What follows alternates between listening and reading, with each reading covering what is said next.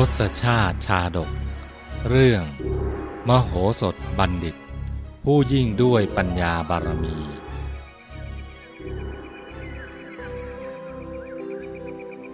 วันต่อมา ก็มีแม่ค้าถือพระอบดอกมะลิ มาร้องขายอยู่ที่หน้าประตูเรือนของนางอมราเทวีอีก แล้วก็เป็นเช่นครั้งก่อนคือ แม่ค้านั้น เที่ยวเดินกลับไปกลับมา อยู่ตรงหน้าประตูเรือนของนางเท่านั้น ไม่ยอมไปขายที่อื่นเลย กระทั่งนางอมราเทวี ต้องเรียกแม่ค้าให้เข้ามา แล้วใช้อุบายเหมือนครั้งก่อน ในที่สุด นางจึงทราบว่า ภายในพระอบนั้น มีพระสุวรรณมาลาซุกซ่อนอยู่ นางแกล้งสอบถามดูจึงได้รู้ว่า แม่ค้านั้นเป็นนางทาสที่มาจากเรือนของอาจารย์ปุกกุสะ นางจึงรับพระอบดอกมะลินั้นไว้ แล้วก็บันทึกเหตุการณ์ดังกล่าวไว้โดยละเอียด นางอมราเทวีคาดการในใจว่า อีกไม่ช้าก็คงจะมีนางทาสจากเรือนของอาจารย์กามินทะ และอาจารย์เทวินทะนำสิ่งของเงินอื่นมาขายให้กับนางอีกเป็นแน่ แล้วก็เป็นไปตามที่นางคาดคิดไว้ คือเพียงชั่วข้ามคืนเท่านั้น ก็มีแม่ค้าขายผัก หิ้วกระเช้าผักมาจากเรือนของอาจารย์กามินทะ ภายในกระเช้านั้น ปรากฏมีผ้ากำพล คลุมพระแท่นบรรทมพับเก็บไว้อย่างดี ปกปิดไว้ด้วยผักหลากหลายชนิดอย่างแนบเนียน เช่นเดียวกัน คือแม่ค้าที่มาจากเรือนของอาจารย์เทวินทะ นางซุกซ่อนฉลองพระบาททองคำไว้ในฟ่อนข้าวเหนียว แล้วนำมาขายให้แก่นางอมราเทวี ด้วยวิธีการคล้ายกัน นางอมราเทวี จึงได้ให้สาวใช้รับของเหล่านั้นไว้ทั้งหมด แล้วก็ไม่ลืมที่จะบันทึกเรื่องราวนั้นไว้ เป็นหลักฐานเหมือนเช่นทุกครั้งที่ผ่านมา ต่อมา นางอมราเทวีจึงตัดสินใจนำเรื่องนี้ไปปรึกษากับมโหสถผู้เป็นสามี พอมโหสถทราบว่า อาจารย์ทั้งสี่กำลังคิดมุ่งร้ายต่อตนเช่นนั้น ก็หาได้มีความวิตกแต่อย่างใด กลับเป็นฝ่ายปลอบพัญญาให้คลายความกังวลว่า อมรา เจ้าอย่าได้วิตกไปเลย ก็ในเมื่อผลใดๆก็ยังไม่ปรากฏ แล้วเราจะต้องวิตกกังวลไปใหญ่ละ่ะ รอดูผลที่จะปรากฏต่อไปก่อนจะดีกว่า มโหสถปลอบนางแล้ว ในใจก็ตระหนักถึงภัยที่อาจเกิดขึ้นกับตนได้ทุกขณะ จึงได้คอยเฝ้าระวังเหตุร้าย และมันสอบถามข่าวคราวจากทางราชสำนักอยู่เรื่อยๆ ฝ่ายอาจารย์ทั้งสี่ ครั้นได้ดำเนินการตามแผนการในขั้นแรกเสร็จเรียบร้อยแล้ว จึงพากันเข้าไปเฝ้าพระราชาถึงที่ประทับแซงทูลถามเท้าเธอว่า ข้าแต่พระองค์ผู้สมมุติเทพ หมูนี้พวกข้าพระบาทนะ่ะไม่เห็นพระองค์ประดับพระจุลามณีเลยพระพุทธเจ้าค่ะ เท้าเธอจึงได้ตรัสว่า เออ จริงสินะ ท่านอาจารย์ ถ้าเช่นนั้นพวกท่านจงไปนำมาเถอะ เราจะประดับเดี๋ยวนี้ละ่ะ อาจารย์ทั้งสี่รับพระดำรัสนั้นแล้ว ก็พากันไปนำมา แต่ครั้นไม่พบพระจุลามณีในที่เก็บ รวมถึงเครื่องราชาพรของพระราชาอีกสามอย่าง จึงได้รีบ กลับมาทูลพระราชาด้วยท่าทีตื่นตระหนกว่า ขอเดชะ พระจุลามณีของพระองค์นะได้หายไปจากที่เก็บโดยไม่ทราบสาเหตุพระพุทธเจ้าค่ะ เท้าเธอทรงสดับดังนั้น ก็ทรงตกพระไทยพลันรับสั่งถามว่า ท่านว่าอย่างไรนะ จุลามณีหายไปอย่างนั้นหรือ ท่านเสนกะก็แซงทำหน้าตาตื่น กราบทูลเท้าเธอว่า พระพุทธเจ้าค่ะ พวกข้าพระบาทเนี่ยช่วยกันค้นหาอย่างไรก็ไม่พบ ไม่เพียงเท่านั้น แม้แต่พระสุวรรณมาลา ผ้ากำพลคลุมแท่นพระบรรทม ก็หายไปด้วยพระพุทธเจ้าค่ะ ฮะ อย่างไรกัน ใครบังอาจมาลักของของเราไปได้นะอาจารย์ทั้งสี่เมื่อรู้ว่าเท้าเธอ เริ่มจะทรงพิโรธก็แซงทำเป็นนิ่งซะ เพื่อรอให้เท้าเธอตรัสถาม มันผู้ใดอาจหารกล้ามาหยามหยันเรา มันผู้นั้นน่ะสมควรตาย พระราชาตรัสด้วยทรงกลิ้ว พระสุรเสียงดังสนั่นวันไหว ราวกับจะทำลายผืนปฐพีให้พินาศลง ครั้นแล้วพระพักของพระองค์ก็พลันบึ้งตึง พระเนตรทั้งสองแดงก่ำด้วยความพิโรธ ตรัสถามขึ้นว่า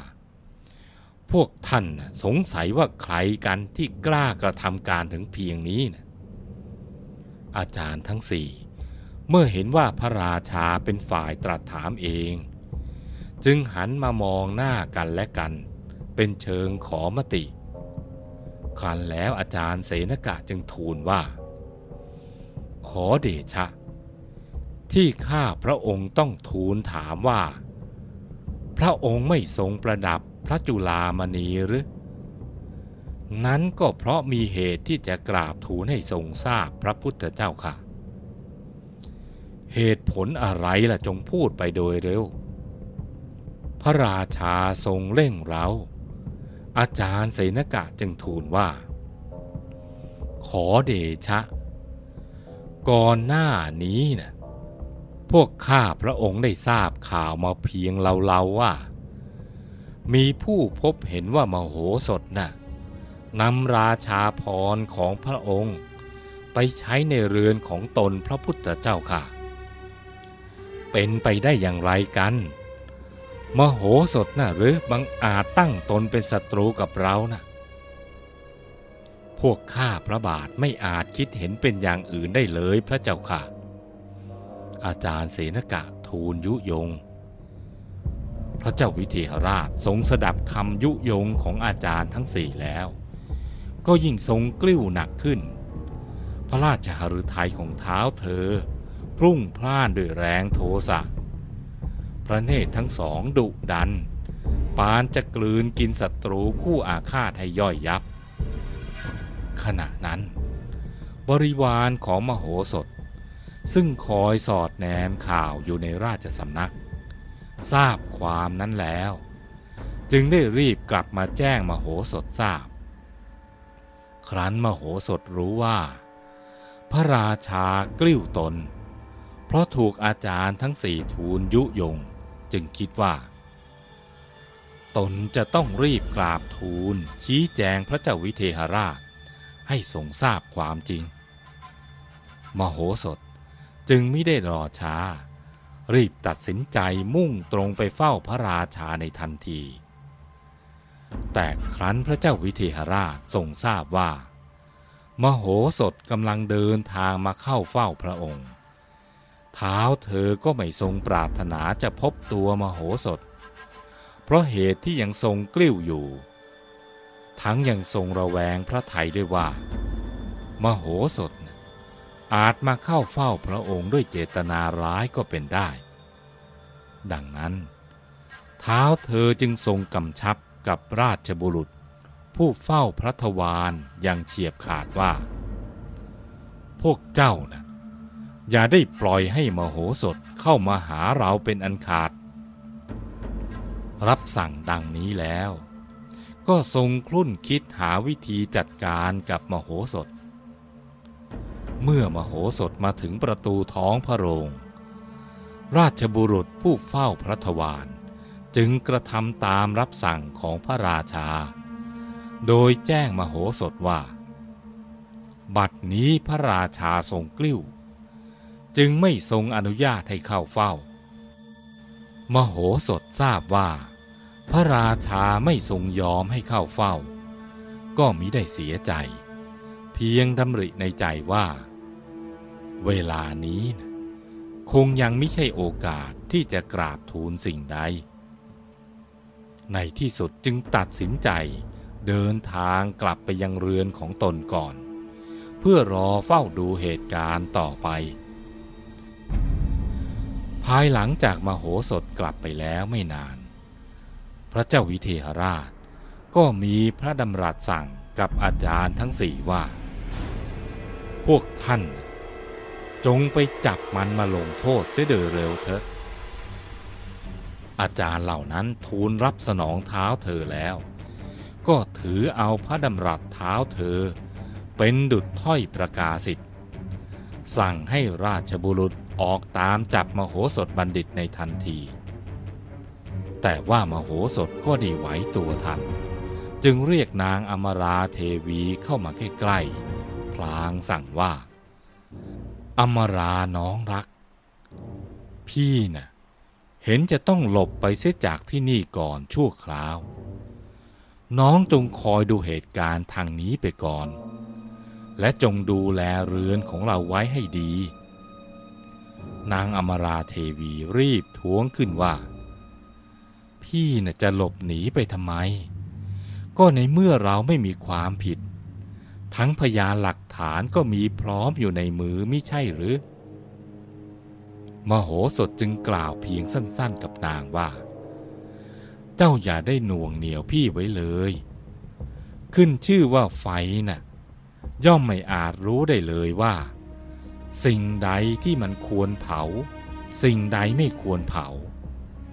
ตัวเธอก็ทราบดีว่า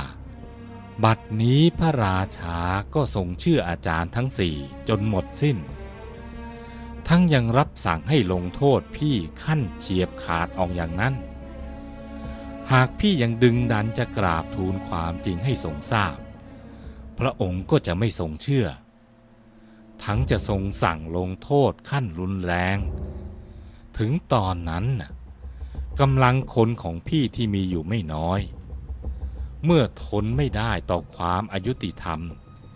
ก็จะก่อความวุ่นวายขึ้นในพระราชสำนัก สงครามกลางเมืองอาจจะเกิดขึ้นได้ ขอให้น้องอมราอย่าได้เป็นห่วงพี่เลย ให้พี่ได้หลบไปอยู่เงียบๆเพียงลำพังสักระยะหนึ่ง เพื่อให้พระราชา ได้ทรงคลายความระแวงในตัวพี่เสียก่อน แล้วจึงค่อยคิดอ่านหาทางแก้ไขได้ภายหลัง นางอมราเทวีได้ฟังเพียงเท่านั้น ก็เข้าใจในสิ่งที่มโหสถกล่าวมาทั้งหมด นางจึงรับว่า ถ้าอย่างนั้นน ก็ขอให้พี่เดินทางโดยปลอดภัยเถอะนะ ส่วนทางนี้น่ะ ขอพี่จงวางใจให้เป็นภาระของอมราเถิดมโหสถได้ฟังดังนั้นก็เบาใจ รีบปลอมตัวเป็นชาวบ้านธรรมดา แล้วเดินทางออกจากกรุงมิถิลา มุ่งไปทางใต้ สู่บ้านทักขินะยะวมัชคามในทันที เพียงไม่กี่ชั่วยามเท่านั้น ข่าวที่มโหสถบัณฑิต หนีออกจากกรุงมิถิลา ก็แพร่สะพัดไปอย่างรวดเร็ว พร้อมกันนั้น ก็มีเสียงโจดจันกันไปทั่วทั้งมิถิลานครว่า บัดนี้นะท่านมโหสถบัณฑิตผู้เป็นมิ่งขวัญของชาวมิถิลานคร ได้จากพวกเราไปเสียแล้ว ทันทีที่ชาววิเทหรัฐทั้งหลายได้ทราบข่าว ก็ต่างมาชุมนุมกัน จึงพลันบังเกิดความโกลาหลโอลมานกันยกใหญ่ มหาชนที่มีความรักและเคารพในมโหสถบัณฑิต ต่างก็พากันร้องไห้คร่ำครวญด้วยความอาลัย ราวกับว่านับแต่นี้ไปนะ่ะมิถิลานคร จะไม่มีราชบัณฑิต ผู้มีนามว่ามโหสถอีกแล้ว การที่พระเจ้าวิเทหราช สั่งลงโทษมโหสถบัณฑิต โดยยังไมิทันได้ทรงพิจารณาก่อนเช่นนี้ เป็นสิ่งที่ไม่ดีเลย พระองค์ทรงสั่งการผิดพลาดเช่นนี้ เมื่อความจริงปรากฏขึ้น พระเกียรติยศที่มี ก็จะเสื่อมถอยลงไปอย่างแน่นอน ดังธรรมภาสิทธ์ในภูริปัญหาชาดกที่ว่าคฤหัสถ์ผู้บริโภคกามคุณ เป็นคนเกียจคร้านไม่ดี บรรพชิตผู้ไม่สำรวมระวังไม่ดี พระราชาไม่ทรงพิจารณาเสียก่อนแล้ว ประกอบราชกิจไม่ดี บัณฑิตมักโกรธก็ไม่ดี ดังนั้นผู้ที่มีอำนาจอยู่ในมือ ควรพิจารณาก่อนแล้ว จึงค่อยสั่งการใด ๆลงไป ไม่พิจารณาก่อน ไม่ควรรีบด่วนตัดสินใคร เพราะยศศักดิ์และเกียรติคุณ ย่อมเจริญแก่บุคคลผู้พิจารณาเสียก่อน แล้วจึงค่อยประกอบกิจนั้นๆ ส่วนว่ามโหสถบัณฑิต เมื่อจากพระราชวังไปแล้ว ชีวิตเบื้องหน้า จะพบกับความทุกข์ยากอย่างไร โปรดติดตามตอนต่อไป Thank you.